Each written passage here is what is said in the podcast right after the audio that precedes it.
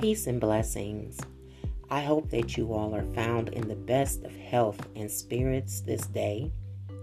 My podcast this morning is dealing with generational curses.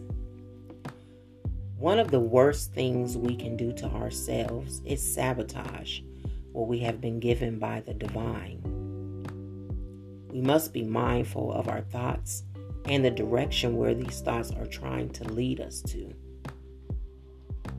The divine has equipped us with everything that we will ever need to be victorious over our struggles in this life.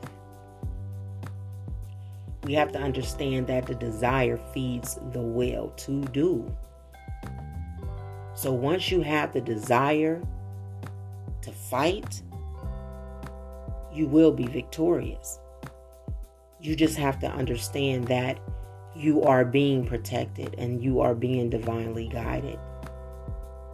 And just knowing those things in itself will give you the strength and the power to move forward without fear, unapologetically. We have more power than we think, beloved. We just have to break off the rusty locks that were passed down to us through generational curses.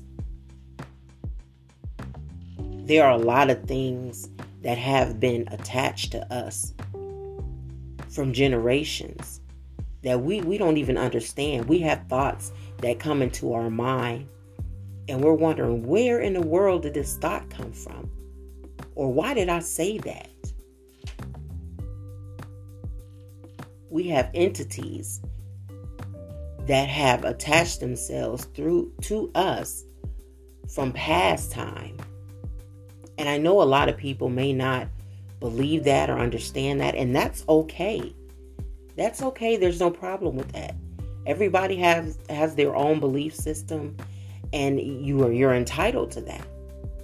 But when you find something that works for you, that can get you to the next level of where the divine desires for you to be, then the wisest thing would be to take that and to follow in that direction.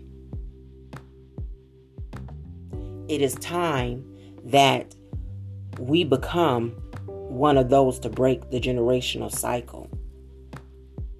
To teach and teach others how to break that cycle as well.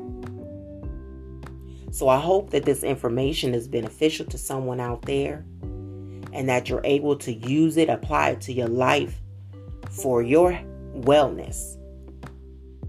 That's what it's all about.